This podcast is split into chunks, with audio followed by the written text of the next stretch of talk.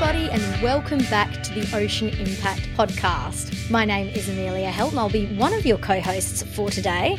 But as usual, I am joined by the main man, Tim Silverwood. Hey, Tim. Hey, Amelia. Here we are again, episode five. Very exciting. Our Pitchfest 2021 series, talking to these incredible founders.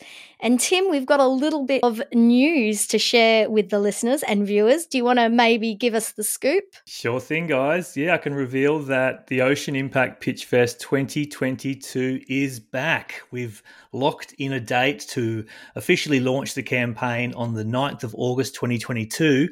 But sneakily, last week we actually opened pre registration. So you can go to our website now. And if you're a startup or entrepreneur, you can fill in your details and be the first to know when applications officially open and all the great news about the award categories this year, the prizes. It's going to be bigger and better. We are super pumped.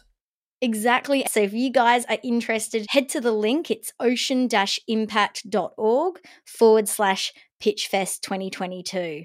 And we are very proud to also announce that we've secured Zip Water and Dicker Data again as Spotlight Award sponsors. And we're so proud to have these incredible companies on board. Isn't that right, Tim? It really is. So, as part of the Pitchfest campaign, we really wanted to build a program that could shine a light on people working on specific solutions to ocean challenges. So, we went to Zip Water and said, Hey, you guys are coming up with solutions that can prevent the scourge of plastic water bottles impacting the ocean. How about you sponsor our Plastic Pollution Solution Spotlight Award? And they jumped on board in year one and have now agreed to year two as well. And of course, Dicker Data these guys work in technology and making sure that everyone is connected and that data is streaming across this planet as quickly as it possibly can. And so we went to those guys and said, hey, we think people working on solutions to improve our understanding, our knowledge, our data collection from the ocean, they need a spotlight shone on them. And Dicker Data came to the rescue. So, very pleased to have both of those sponsors on board again for Pitchfest 2022. And of course, we'll have many more announcements about other partners involved in the coming weeks. It's so exciting. And, you know, what we love is having passionate and like minded uh, companies kind of rally around Pitchfest. And if we're speaking about passionate people, I think that's a good place for us to introduce uh, Better Packaging Co., which is the episode for today. Uh, we have the co founders, Rebecca Percasky and Kate Bezar. And I'll give you guys a rundown. You know, Better Packaging Co. makes sustainable and home compostable packaging for e commerce, things like mailers, satchels, envelopes, plus much more. But the jewel in the crown at the moment is their Pollastic range. They work with communities in Southeast Asia for who coastal pollution is a, a, pretty big issue, and they pay them a fair wage to collect ocean bound plastic, which is then used to create these plastic packaging products. So it saves plastic from ending up in the ocean, it lifts people out of poverty or job uncertainty, uh, and it offers a circular economy model for packaging. It's such exciting stuff. Tim, talk to me about when you first held one of their uh, compostable mailers in your hands, the I'm a Dirt Bag. Yeah, so I remember um, might have been one of the products that my wife got shipped to our home, and you know you're so used to seeing this abundance of plastic satchels being used in mail delivery in Australia, and I'm sure it's the case around the world. And suddenly here was this one that had this lovely rubbery, soft texture, and lo and behold, I looked past the branding, which is you know I'm a real dirt bag, and found out it was certified home compostable, and I was like, yes, someone has finally cracked the code because you know, I'm a real um, advocate of the circular economy. And a big principle there is to say, well, everything comes from the earth. So if we can get our systems right, then we can make types of packaging from the earth, from renewable resources. We can make it fully compostable.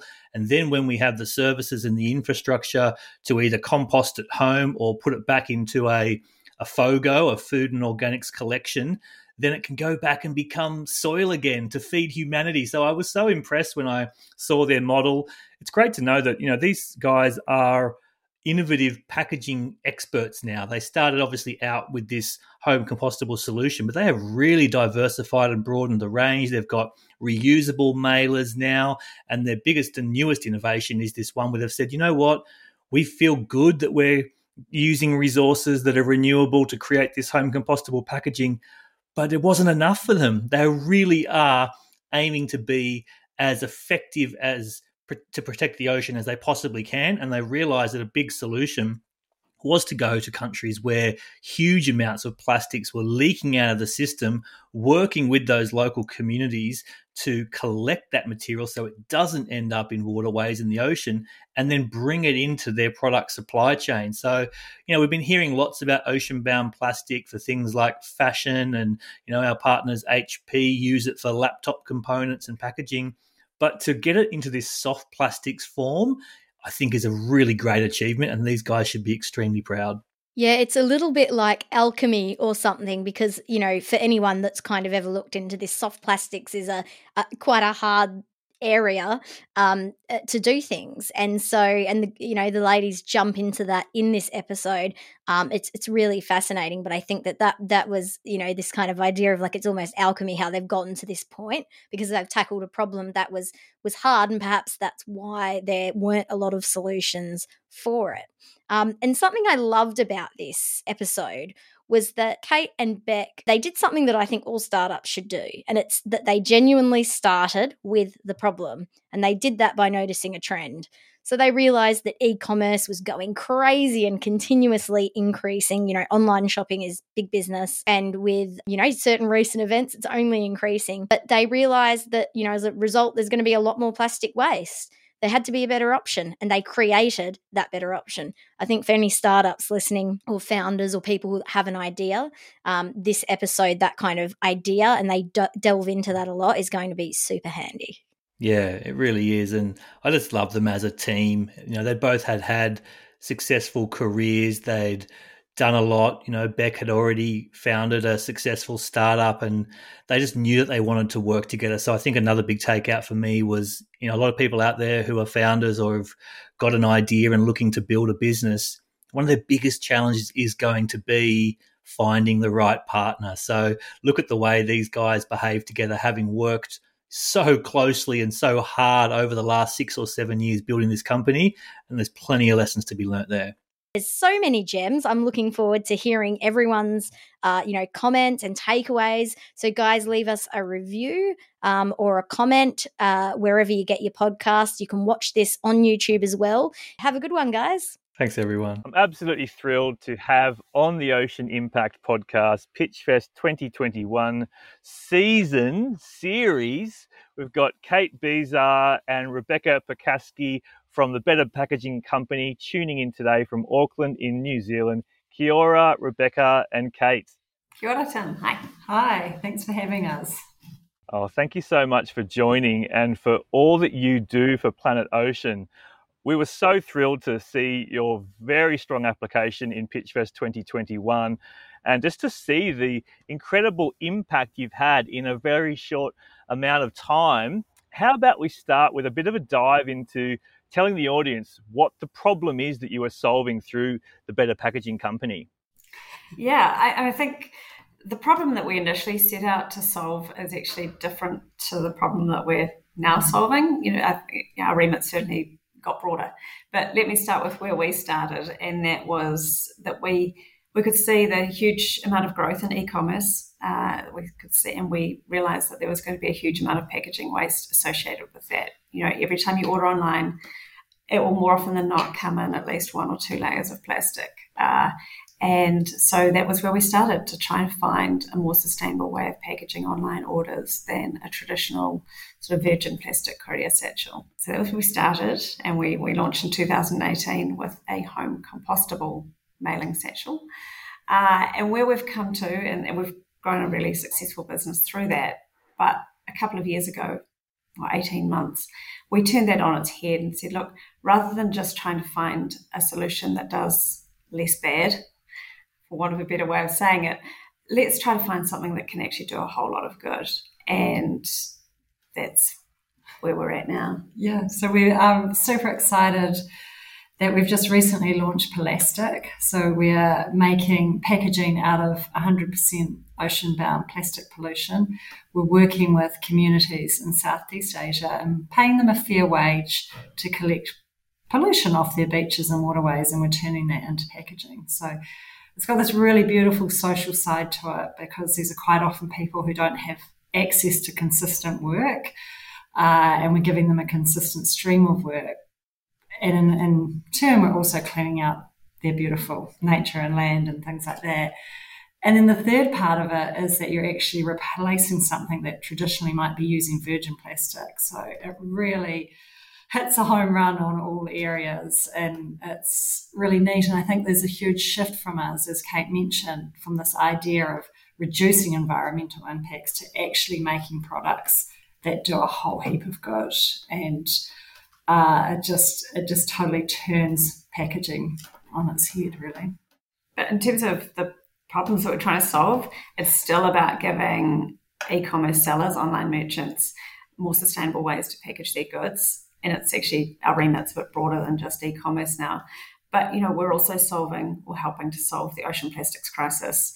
Uh, we're alleviating poverty at the same time, and in fact, this range makes a positive impact towards 13 of the UN's Sustainable Development Goals because uh, we work with marginalised communities. Within those, we'll often be working with women.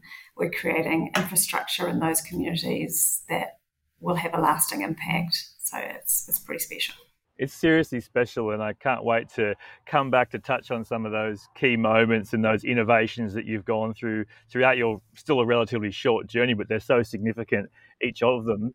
But let's go a little bit into your yourselves, your personal why, maybe a touch on your careers before starting Better Packaging Company. I'd love to see uh, how we frame your journey to being where you are today?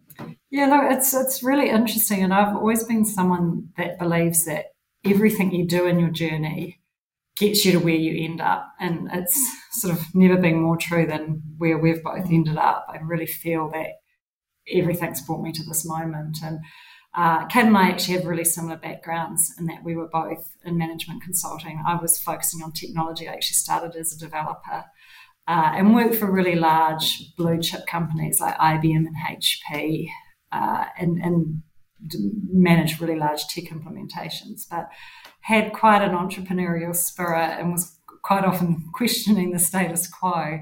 And so co um, co-founded another startup, a tech startup, Starshipit, which is quite big in Australia and it's sort of in New Zealand and it sits between e-commerce merchants and courier companies. And we were looking at packaging in that startup, and I sort of hand on my heart couldn't really be associated with bringing any more plastic into the world because I'd always been passionately uh, anti packaging. And we sort of joke, both of us can't believe we own a packaging company because it's something we both love to hate.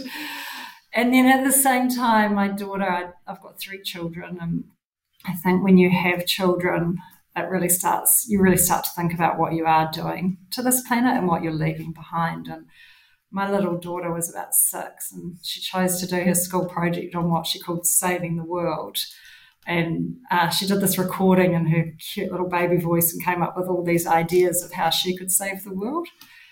And uh, oh, it just got me right here. I mean it actually still makes me a bit emotional thinking about it. And i just knew i had to act.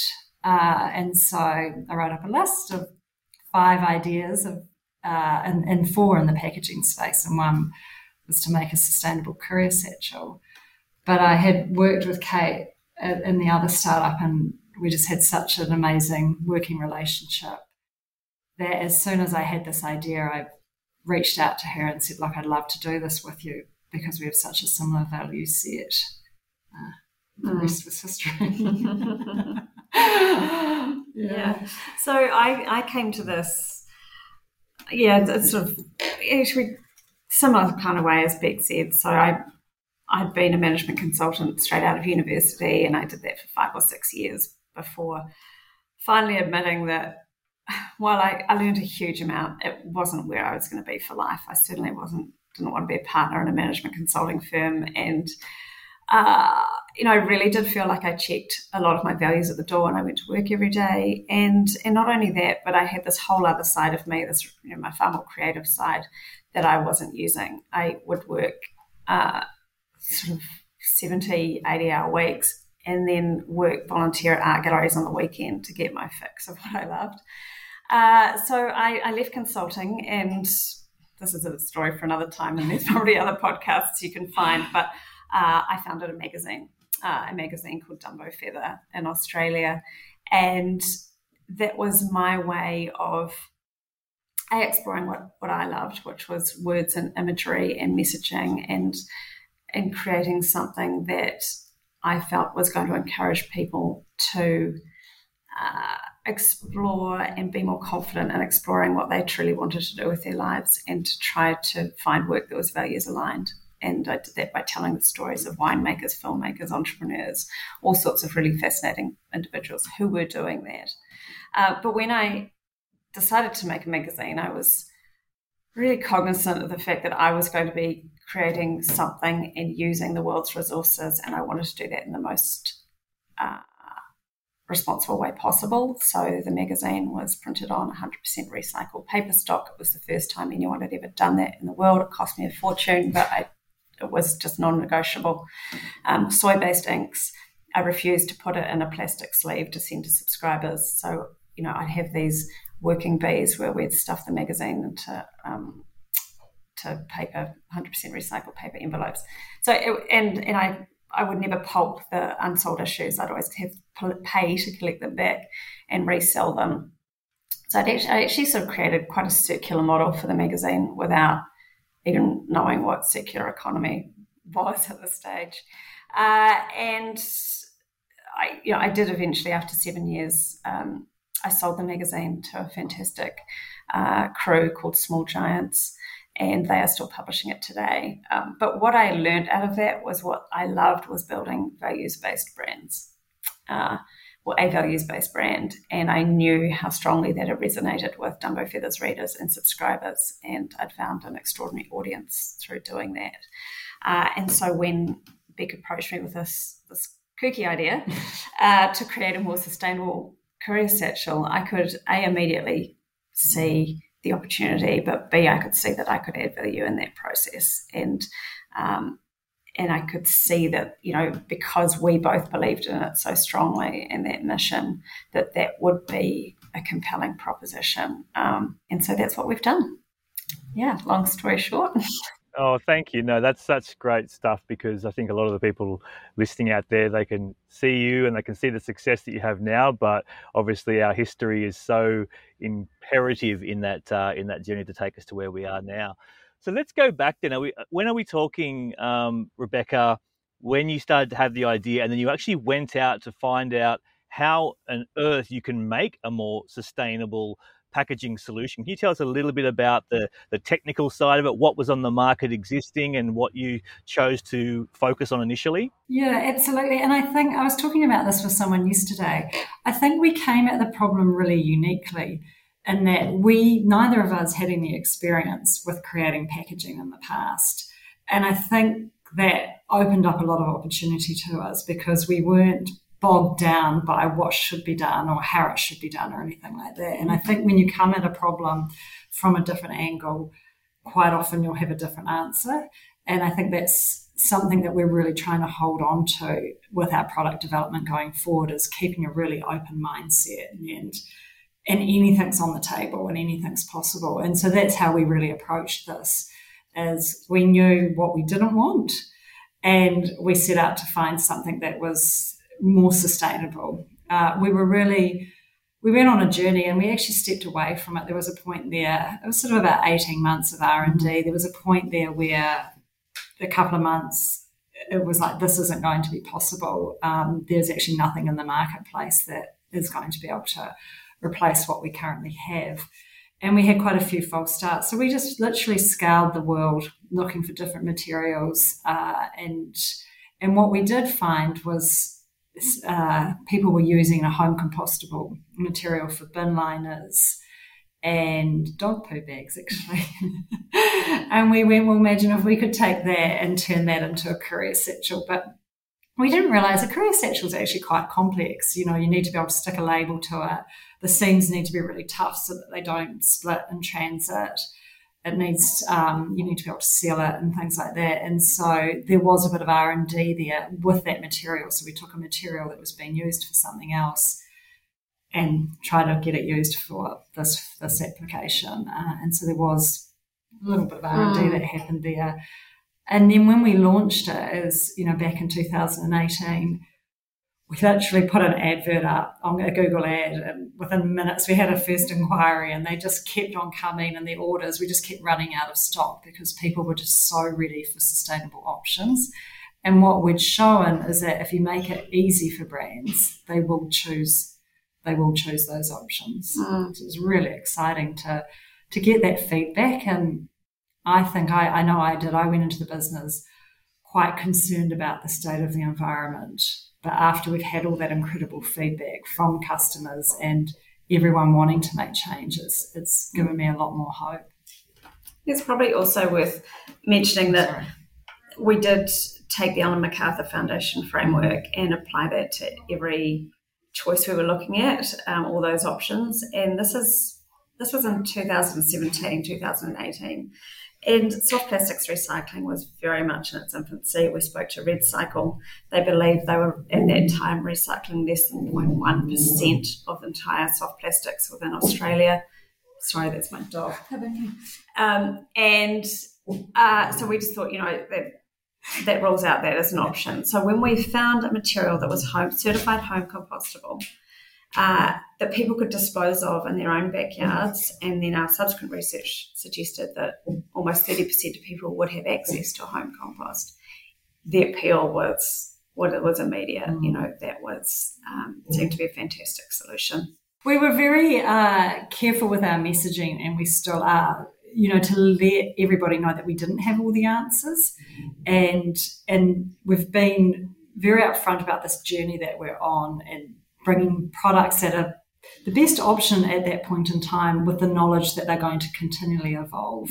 And we want to take our customers on that journey with us and ourselves. We're going on the journey Absolutely. as well. And well, the world's we, on a journey, isn't it? Uh, and and it's it's moving so fast. This industry is just moving incredibly fast, and that it's super exciting. And I think that's one of the the key takeaway. Well, the key takeaways for us is that we we make sure we keep our minds and you know, open to what other opportunities are out there. And what we have now will be very different to what we have in a couple of years' time. I loved hearing or reading about you taking it to market. You mentioned the, the Google ad before that got this great response, but also perhaps that your initial vision was to try and get to the big users of satchels and disrupt that market. But you actually found that it was smaller retailers and e commerce stores that became your greatest advocates. And I still remember when I first touched uh, one of your products and saw the fantastic branding. I'm a real dirtbag, and I'm a circular economy advocate, and just thought, finally, here we have someone out there disrupting it. So I would have become a mouthpiece like that. So tell us a little bit about that realization that it wasn't about going straight to the top; it was actually about building this unique tribe um, at the base level. Uh, Beck had, uh, through work with Starshipit, she had heaps of contacts with courier companies and the like mm. throughout Australia and New Zealand. And so that was what we thought we were going to leverage initially to get this product to market. Um, I don't think we realized sort of how, or without, you know, there's a reason those companies go slowly. Um, and there's no, you know, there's not as much willingness to take risks, uh, and that's because the stakes are that much higher. Um, but you know, of course, all of them said to us, "Is it proven? Does it work? Are people, you know, is this the right thing?" And we said, "Yes, yes, absolutely, believe us." And they're like, "Oh, well, we'd need more than just believe us or trust us." So that was when we said, "Well, let's instead of trying to sell a million bags to Australia Post, let's do um, our own production run." We'll brand them ourselves. And that's when we came up with I'm a Real Dirtbag. And we decided to make them matte black with funky messaging, very direct messaging. But we knew we needed to cut through and it had to be obvious that this was different to plastic and should be treated differently. Uh, and, and it, you know, this was, it felt like a big deal to us. You know, we were going to be printing tens of thousands of these things. Uh, but we did that production run. We put it for sale on our website. It sold out in two weeks we doubled it. It sold out in two weeks, and we have literally been running ever since. Yeah, I think we we should also add at that time when we, we talk about that Google AdWord, we had all of these small to medium brands getting in touch with us, mm-hmm. wanting this product. And as we said, we had this plan to be selling millions of them. And we really, we've, a part of our mission was to make the product accessible and affordable to brands of all sizes. And the MOQ back then was sort of 10,000 units. And because there's a shelf life of a year, there was just no way any of those small brands would be able to have access to that product. And and we and I, I, can remember it to this day. I know exactly where I was standing. We were on the phone to each other, and we were like, "Oh, we'll make a, we'll set up an e-commerce site and we'll sell it via our e-commerce site because it was the right thing to do." And we really believed in supporting everybody, and and we were going to actually fulfill it out of my garage uh, because we thought it was going to be a real side hustle. And I think it's a, and it and it wasn't. It became one of the fastest growing sides of our business. And as you mentioned, that's how we got it into the hands of so many different people. Mm. And we started to have those big brands approach us because they'd receive a bikini in one of our bags. And I think it's it's so important to stick to your values and listen to your customers and sort of follow that that energy mm. and that journey. And by doing that and being true to that, it actually mm. became a really important part of our business Absolutely. and got those dirt bags into the hands of millions and millions of people all around the world. So it was really cool, really neat. And and we love those brands. It's just such a treat to get to deal with them on a day to day basis. For this next bit of questioning, maybe you can bundle together the growth and diversification of your product lines and your expansion overseas. I'm not too sure if those two go well together or not, but I'd love to touch on both of those uh, unique growth periods in the business, if you wouldn't mm. mind. So, from day one, we again wanted to make our products accessible to businesses of all sizes, but anywhere. You know, we, we it was really important to us that anyone who wanted this packaging was able to get it. So we made it available online to everyone anywhere. And when we'd get an order from I don't know, somewhere remote in South America, we'd be like, okay, let's figure out how to get it there.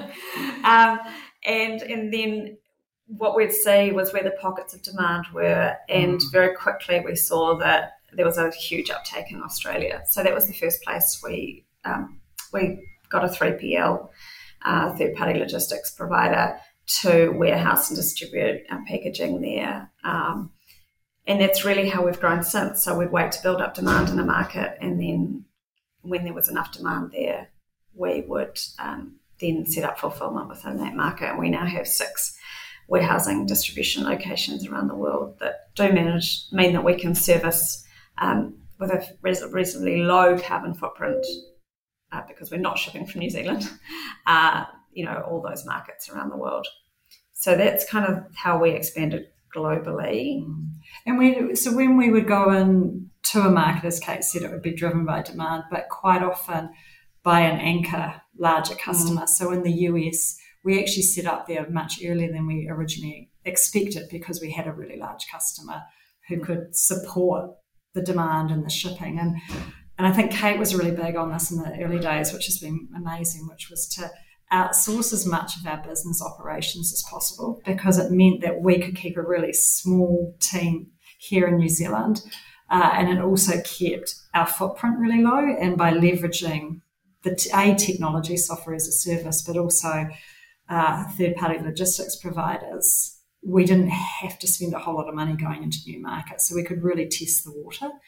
Uh, but we definitely created a logistical one that we're still uh, still working through. But it is it was a really neat way to get into those markets and, and, and keep the cost low. So I do I do recommend that for brands wanting to test the water in different markets.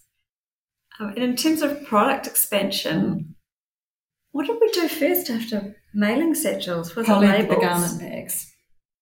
So garment bags. Yeah, the garment bags. The labels took close to two years to develop. They were um, okay. The ever elusive labels.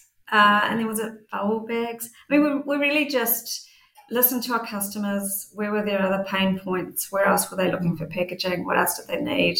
Uh, and have developed it ever since. So clear garment bags were next came off the rank.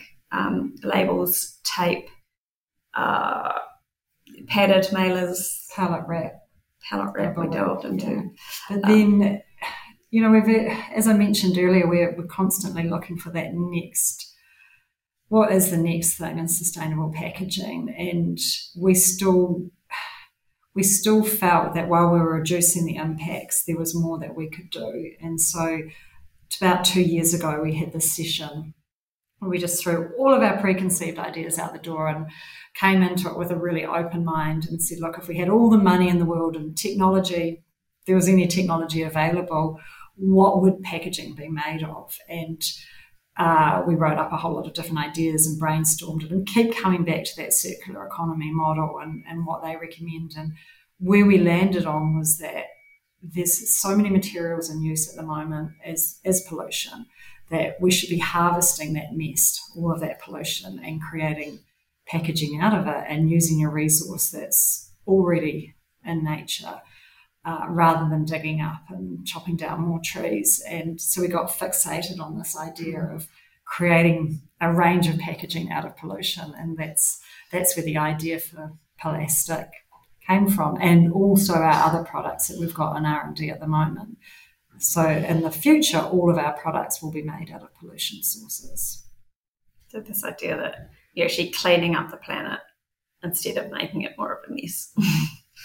um, is certainly what spins our wheels and where we see the future of packaging. You know, we want to make it to the point where there is no excuse. Should, no one should be, as Beck said, chopping down trees, bring, pulling oil out of the ground. There is enough that's already been made. It just needs to be recycled properly. Mm. Um, and yeah. Yeah, it doesn't just apply to packaging. It could no. be every product in the world. I mean, when you think of textiles and everything else, like we always say I have this vision of landfills being dug up because the resources in the landfill have a value. And until we put a value on waste, we won't respect it. And that's what we're really trying to do is put a value on it so that it, people look after it and keep it in loop. So, how hard was it? Obviously, we've been seeing um, ocean bound plastic and many different sort of brands maybe looking down products like PET or some of the other hard plastics. But how does the process work when it comes to soft plastics and what material are they targeting in these communities? And, and the, the final piece of that question would be around, well, you know, what's the call to action for the customers once they're done with the product now? Does it go back into the soft plastics recycling system? Yeah, look, I'll talk a little bit to the difficulties. And it goes back to our naivety of when we started this company. We didn't have any packaging experience, and perhaps if we did, we wouldn't have chosen flexible mm-hmm. films, so like courier satchels and the like, because they are the hardest product to work with if you're using recycled materials, because there's so many imperfections, and because they're so thin, those imperfections really show up in the form of holes in the bag. so there's been a lot of R&D in the last two years to get this product off the ground and to get it to a really usable state. Like the first time we ran it, it was just a big gooey glump.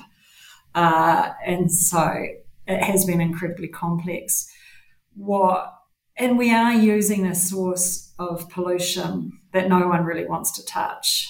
You know, it's all flexible films, it's shopping bags and uh, say, food packaging wrappers, the kind of things that, you know, it's much easier to pick up a whole water bottle off a beach and recycle it than, than the materials we're looking at. And so we've really had to create another whole sort of collection stream to do that. But that's what we love about it as well, because we're taking some of the nastiest plastic in the world and, and getting it back into loop. Uh, but yeah, and then the end of life options are soft plastics recycling, and there's a lot of uh, there's a lot of innovation happening in that space as well. Like it's just come such a long way, even in the four years we've been in the industry. I just say on the end of life thing though, while it's important, this is pollution. This is plastic that was sitting on a beach about to end up on a coral reef. We've taken it from there, made it into um, made it into something that people use and that people will generally receive in their homes. So most plastic pollution is from um, convenience food or stuff that's consumed on the go, uh, and often in third world countries. well in, in those parts of the world. We're taking that and actually taking it into an environment where soft plastics recycling is an option, but even if it now ends up in landfill, that's a hell of a lot better place than where it was in the first mm. place, right?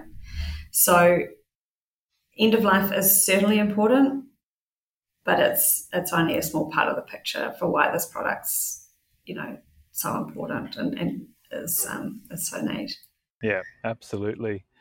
Okay, let's go a little bit further. Obviously, designing these new products and the Pollastic range must be one of your key achievements. But let's have a little bit more of a dive into some of those key achievements um, through this journey.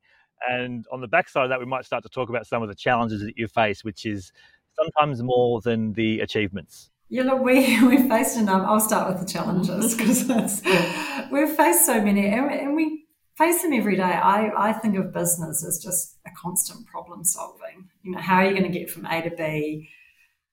How are you going to look after a customer who's not happy? Or you know there's just so many different ways and different challenges supply chain over the last four years has just been uh, just insane. And and we've actually created a whole new supply chain within all of these supply chain challenges that we've faced. But i think one of the things that we learned quite early on was to really lean in to the challenges and the mistakes. And the challenges from people as well because you get challenged daily by brands and um, competitors. And so we've really taken that in and trying to try to learn and grow from it. So if we are making mistakes, which we make a heck of a lot of, especially me, we go right. While we're in that mistake, how are we going to learn from this, and what can we do to make our business better? Uh, and one of the ones that I sort of think of, and we've only just been able to start talking about now because it was such a big such a terrible time was what we call Stocktober. And we realized sort of going into Christmas a couple of years ago that for various reasons, a lot of our stock wasn't usable. Uh, and, and that was caused by the processes that we didn't have in place that were proper. And at that time, we actually thought the business might not get through it. But what we held on to, and we had a session right at the beginning of that, of how will we never be in this situation again? And we wrote up some areas and things that we would need to do once we got through that time of how we'd never be there again. And and I just remember thinking at the time, thank goodness we're going through this now when we're this size and not when we're three or four times as big. And so we held on to those learnings during that time. And I think it really helped the team and us get mm. through it together because we knew that we would never get ourselves into those situations again. Um, but yeah, we, we've made a lot of mistakes. yeah, we've made products that weren't our core range, and we thought that we'd be able to find a whole new market for, but without the resources to do that, you know, it was impossible. Um, yeah, we've had QA issues in the past, but we now have an extraordinarily thorough QA process that I love. um, we've messaged, we, we got the messaging wrong. Uh, yeah. In the early days, we messaged some of our bubble bags had the wrong messaging on them. yeah. We, have really learned from that. We trusted at face value sometimes some of the suppliers yes. we were working on, and it wasn't until we did a trip to China that we really unraveled a lot of that. And we see a lot of that still happening in the industry with some of our competitors. Um, yeah, yeah we've seen. I mean, I think our one of the I wouldn't say it's a mistake, but a key learning was um, you know, we were the first in the world to commercialize a home compostable courier satchel, really. And but we had no IP in that process, uh, and so we've been copied ad nauseum. Um, and you know, now if you Google it, there's probably I don't know thirty potentially you know smaller smaller players out there who, yeah, uh, and and that's fine. Um, in a way, it's been really neat to be at the forefront of that wave. Um, but from a business perspective, it's actually been quite quite tough, quite difficult to, to watch that that happen. So um, we've certainly uh, made greater strides in, in protecting some of the intelligence that we've gathered and how to and how to make our products going forward. And that's not to say that we're not going to share it, but we're going to share it with and when we feel is responsible way to do that and with players who we feel are going to treat that knowledge correctly and properly and responsibly, if that makes sense. Um, Yeah. Yeah. Yeah. But we're learning every day. Let's go like straight into that then. I mean, um, that's obviously one very, very important key learning there that you shared, Kate. But um, any other sort of significant key learnings that you think are really valuable for, for other founders out there listening to this podcast today? Yeah, I, I think around um, your team and your hiring. So that's it's been an area that the two of us, because it was the two of us for so long, and so then when you go and you start to bring people into that fold, um, we've really changed our recruitment process and been super thorough about it now and have sort of we get quite a few members of our team involved in it and uh, do sort of four interviews. Um, we have a, a, values fit interview as well is really important. That's actually the first interview that we do, what I call sort of a values alignment interview. And so we've really we've learned a lot from the recruitment process and trying to onboard people and um, making sure that it is a values fit as well as a work ethic fit because a startup culture is brutal at times. uh, so that, I think that's been a really big learning for us because it's not either Kate or my sweet spot. It's mm. sort of hiring and managing people, and so we've learned a lot in that space as well. And team is so important. Like it's it's it's everything as you grow, uh, mm. and we've got the most amazing team because of that. All of that learning. Anything else for you, Kate? I think we've also, not necessarily through mistakes, but over time we've realised how important the networks are that we've built and how to lead into those, and that as time consuming as it can be to be part of all sorts of different bodies and you know we're signatories to a number of packaging pacts um, we are part of um, an ecosystem here called New Zealand. It's run by New Zealand Trade and Enterprise that's been extraordinarily supportive. Uh, we're part of the Cartier Women's Initiative. We're part of CEO. Uh, unreasonable. Unreasonable, the Elemental Accelerator. And it, while they are time consuming and resource intensive, you get out what you put in. And um, and so we've really tried to leverage those networks both ways. So it's not, you know. Bex has actually been amazing at, at putting in so much to those networks that what we get out is returned, you know, yeah. three and or fourfold.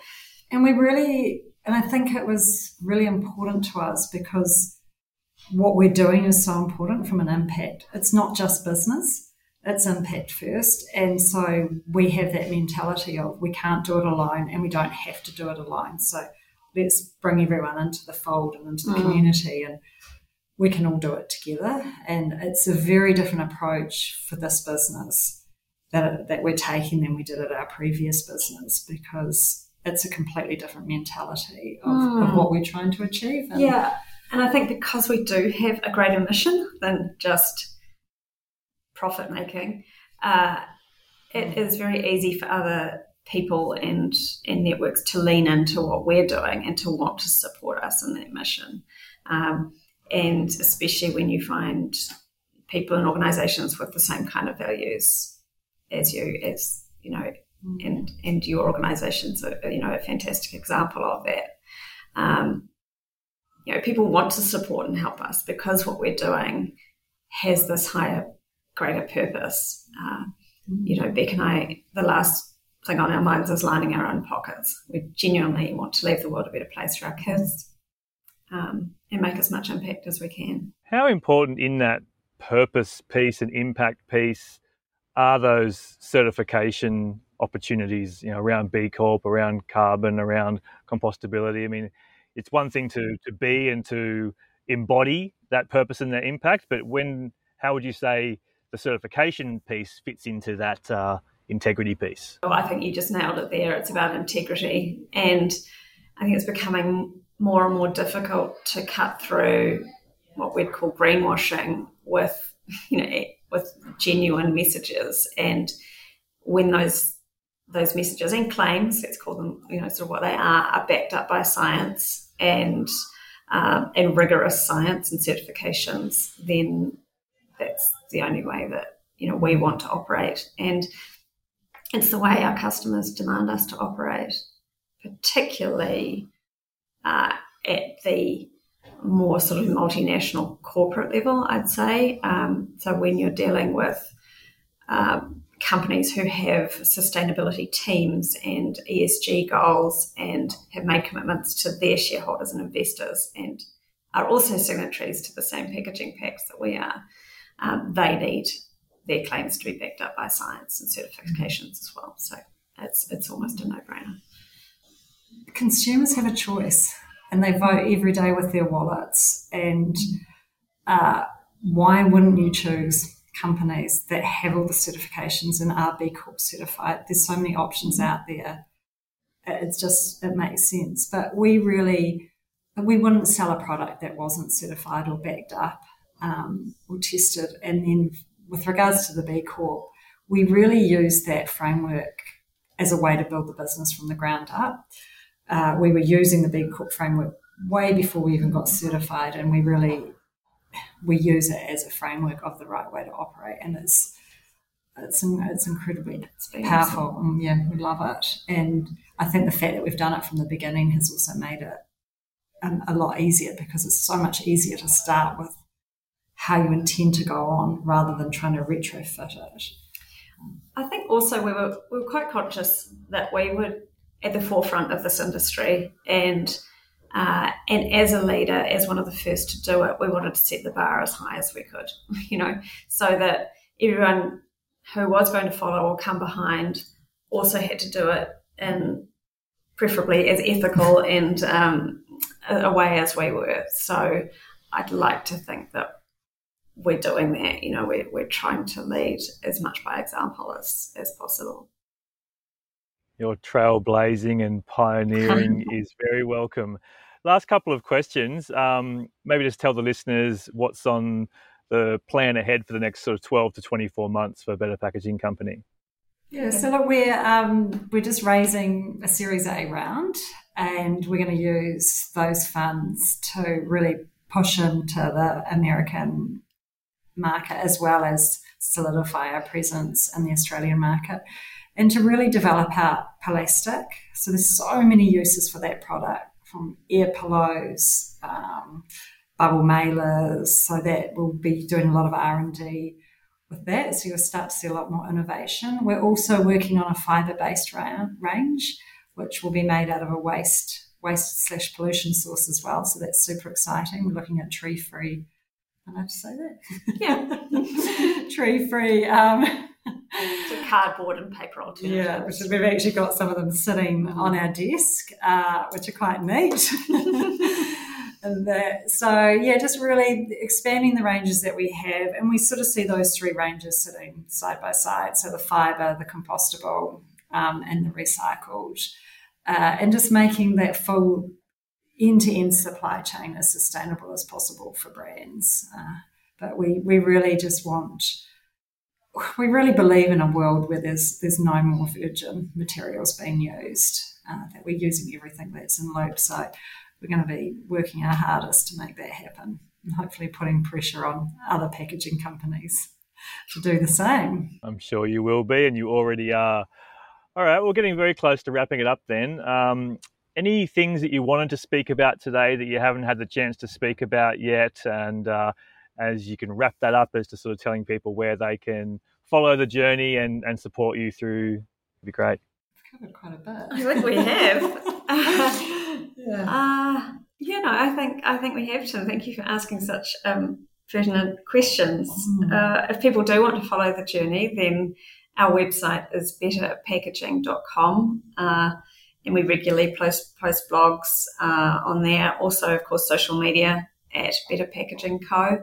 Uh, you'll get a bit more of an insight, a bit more of a, I guess, off the record type insight into what happens, uh, as well as any new um, products and iterations that we bring out. Um, sign up to our e-newsletter. There's a box on the site. Uh, yeah, we we love hearing from anyone and everyone with their ideas, their pain mm. points um, what they want more of, what they want less of. So, um, yeah, drop us a line at any time. Well, thank you both so much for your incredible work and thank you for sharing uh, your story here on the Ocean Impact podcast today. Amazing. Thanks, thank you for having us.